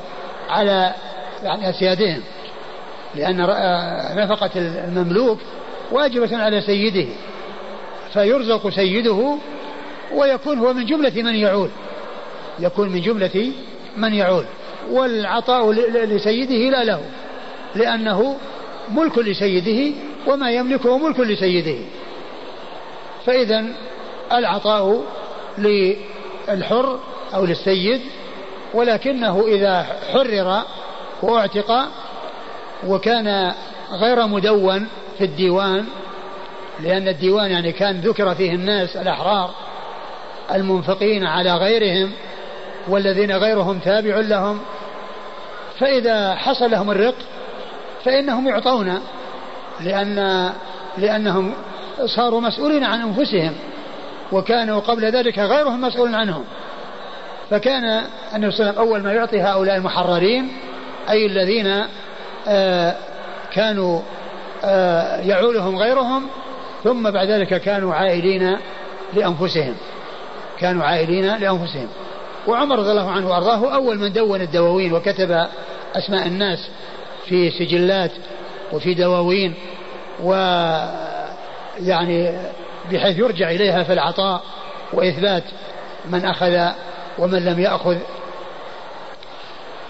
وقيل إن المقصود بالمحررين أي الذين يعني يسعون في الحرية مثل المكاتب المكاتبين الذين آه، كوتبوا على أن يأتوا بمال ثم يكونون بذلك أحرارا.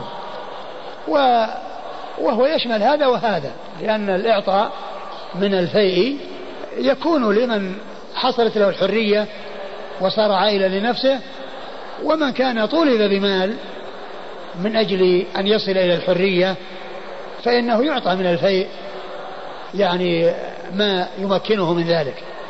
نعم.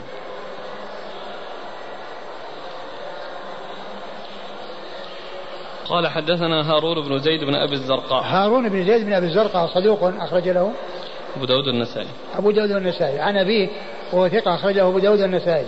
عن هشام بن سعد. عن هشام بن سعد وهو صدوق له أوهام أخرج البخاري تعليقا ومسلم وأصحاب السنة صدوق له أوهام أخرج حديث البخاري تعليقا ومسلم وأصحاب السنة عن زيد بن أسلم. زيد بن أسلم وهو ثقة أخرجه أصحاب كتب الستة. عن عبد الله بن عمر. عن عبد الله؟ نعم. عن عبد الله بن عمر. عن عبد الله بن عمر رضي الله تعالى عنهما و وهو الصحابي الجليل أحد العباد الأربعة من أصحاب النبي صلى الله عليه وسلم وأحد السبعة المعروفين بكثرة الحديث عن النبي صلى الله عليه وسلم.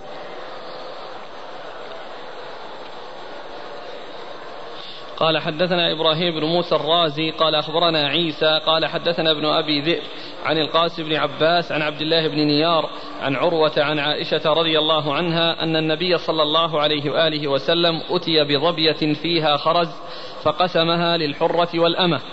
قالت عائشة كان أبي رضي الله عنه يقسم للحر للحر والعبد.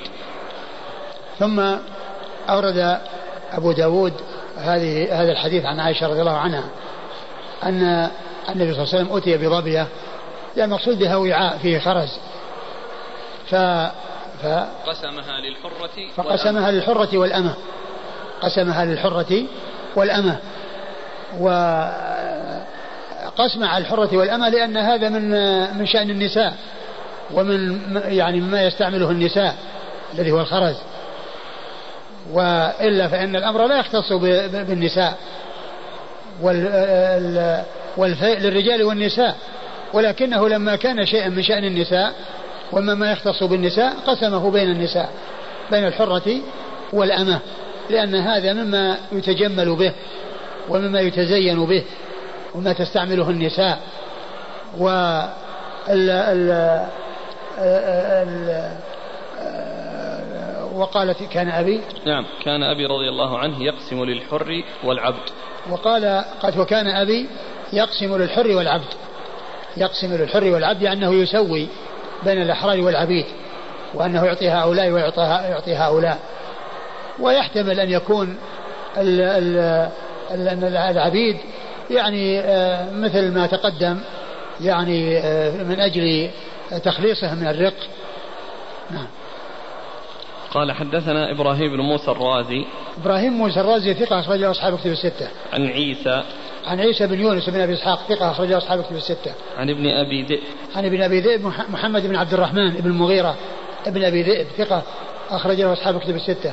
عن القاسم بن عباس. عن القاسم بن عباس وهو القاسم بن عباس بن محمد بن ابن آه، ابن عتبة بن أبي لهب يعني الهاشمي. وهو ثقة أخرج له مسلم وأصحاب السنن. وهو ثقة أخرج له مسلم وأصحاب السنن. عن عبد الله بن نيار. عن عبد الله بن نيار وهو ثقة أخرج له مسلم وأصحاب السنن. مسلم وأصحاب السنن. عن عروة. عن, عن عروة عن عائشة وقد مر ذكرهما.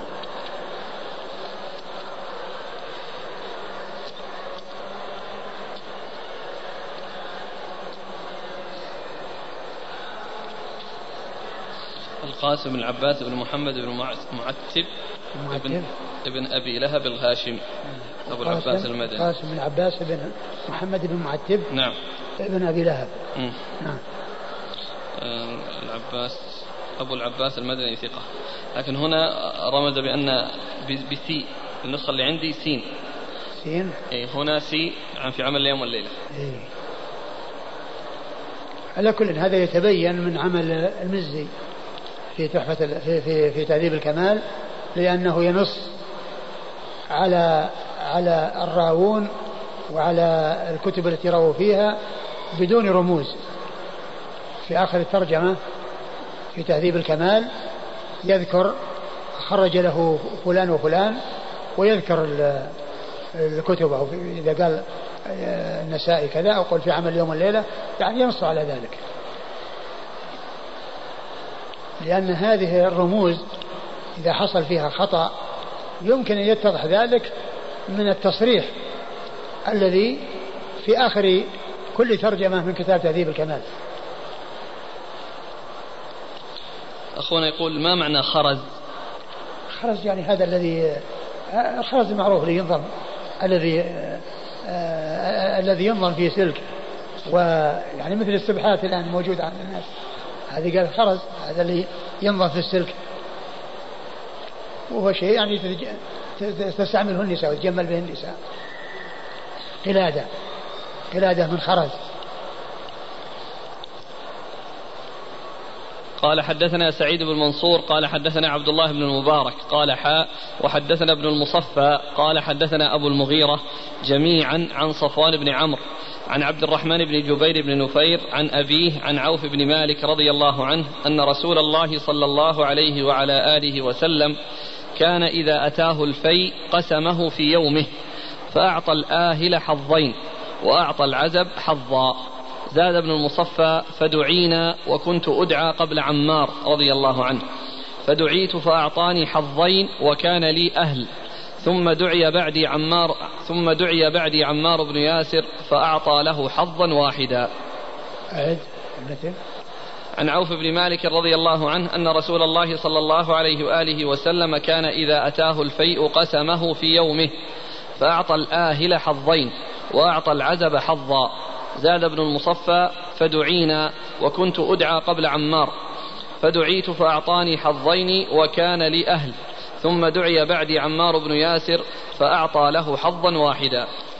ثم ورد أبو داود حديث عوف بن مالك رضي الله عنه أن النبي صلى الله عليه وسلم إذا جاءه الفيء قسمه في يومه يعني ما يأخره ويجعله يبقى. وكان عند إعطائه يميز بين الناس. فالآهل يعطيه حظين والأعزب الذي ليس عنده أهل يعطيه حظا واحدا. يعني لا يسوي بين آه، من آه، من هو مفرد ومن آه، ومن يتبعه غيره. فهذا الحديث يعني فيه أن القسمة ليست بالتساوي بين الأفراد وإنما مثل ما مر فيما جاء عن عمر الرجل وبلاؤه الرجل وقدمه والرجل وعياله والرجل وحاجته. فعوف بن مالك آه، رضي الله عنه يقول إن أنه إنه إذا جاءه شيء من الفيء قسمه في يومه. يعني لا يؤخره وإنما يوزعه. وأنه يعطي الآهل حظين يعني سهمين ويعطي الأعزب حظا واحدا.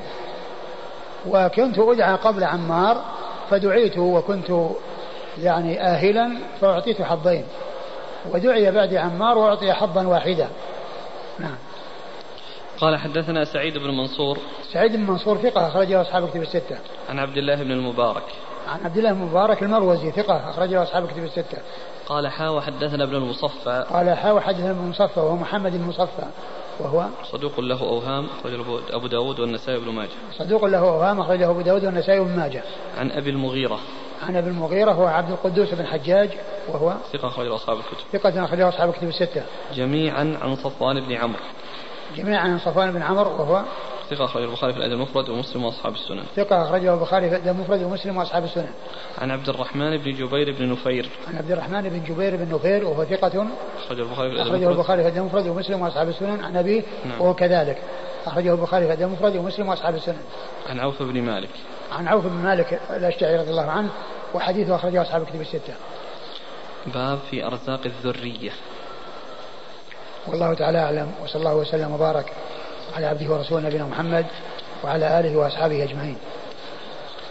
جزاكم الله خيرا. وبارك الله فيكم ونفعنا الله بما قلت. ما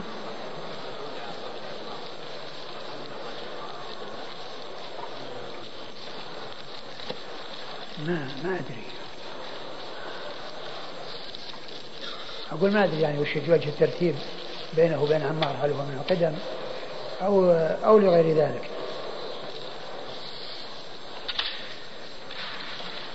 أحسن الله إليكم هل هناك فرق بين مسائل الخلاف وبين مسائل الاجتهاد؟ وعلى هذا فهل يصح لي أن أنكر على من يصلي مثلا لغير سترة علما بأنه لا يرى وجوبها وأنا أرى وجوبها؟ فهل يقال أن هذه من مسائل الاجتهاد فلا يسوغ فيها الإنكار؟ أه طبعا العلماء اختلفوا. منهم من قال بوجوبها وجمهور العلماء على أنها مستحبة وليست بواجبة.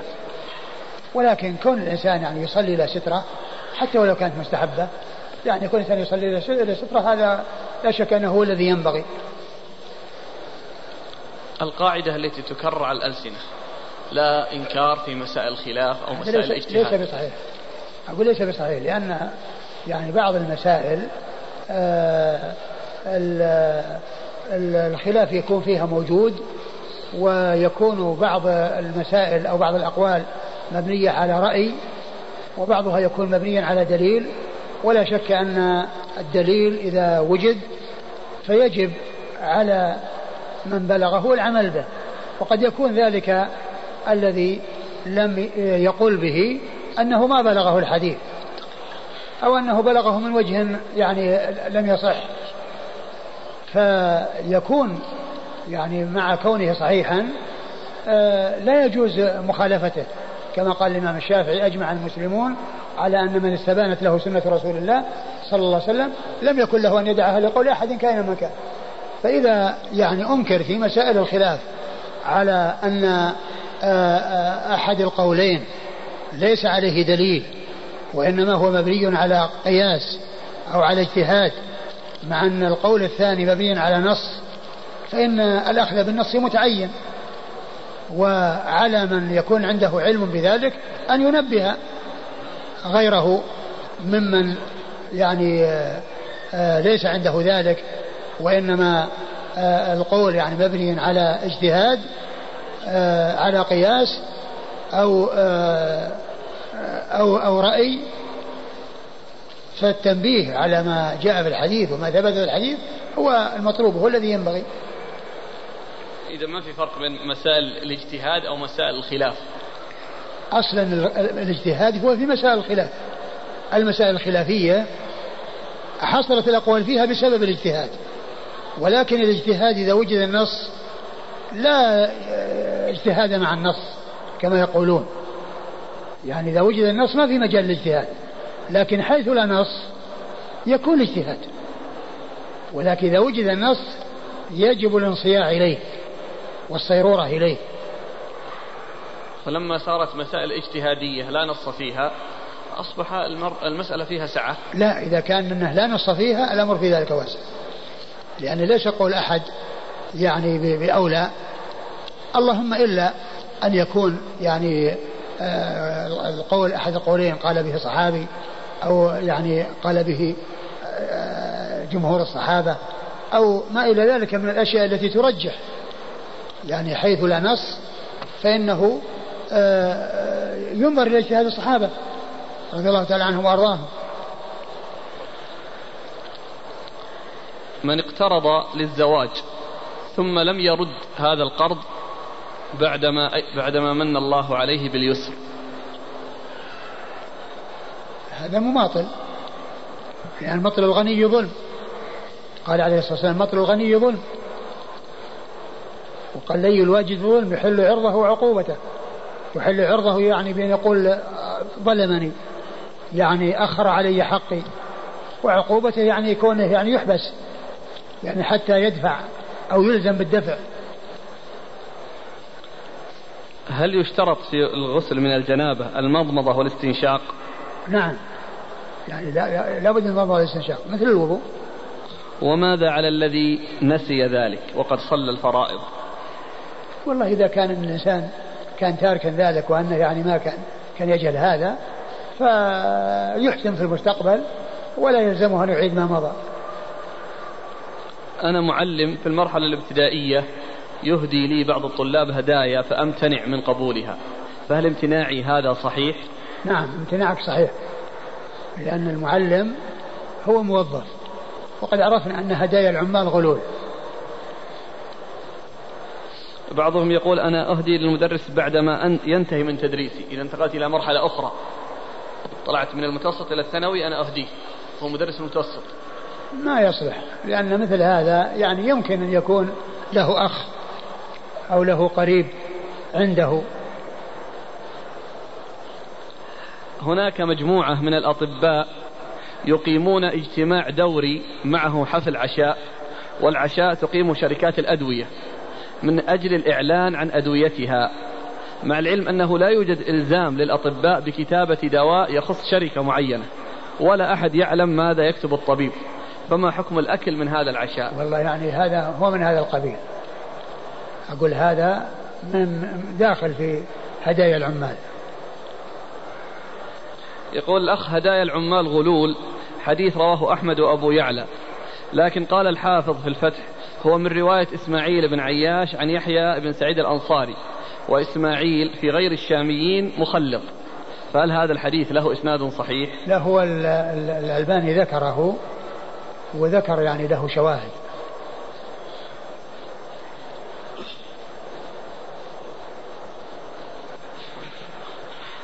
رجل يعمل في الدفاع المدني وله رئيس أراد أن يكافئه على جده ونشاطه في العمل فسجل له انتداب إلى الرياض لمدة معينة.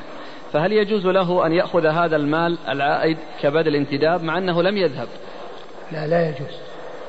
ليس الإنسان يأخذ شيء يعني آه، جعل في مقابل عمل وهو لم يعمل.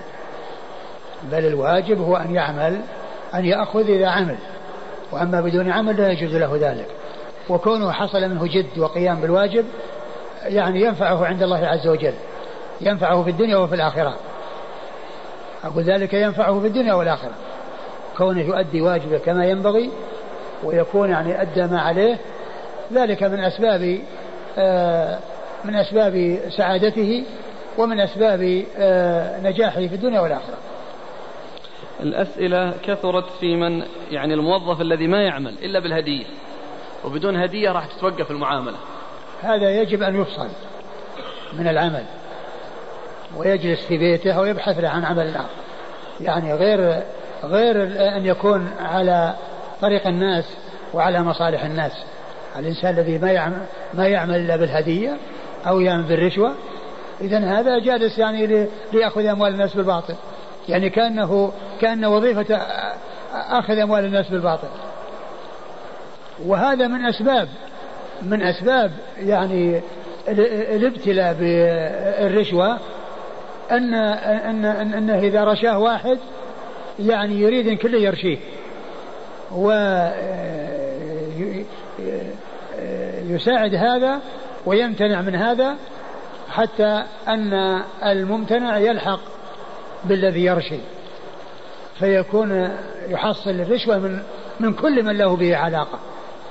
أقول مثل هذا خائن ولا يجوز أن يبقى في العمل. لعله السؤال الأخير هل يجوز للرجل أن يستعمل الحنة للحاجة؟ إذا كان علاج ودواء لا بأس. وأما كونه تجمل لا يتجمل بالحنة في يديه وإنما ذلك للنساء وليس للرجال. جزاكم الله والله تعالى أعلم وصلى الله وسلم على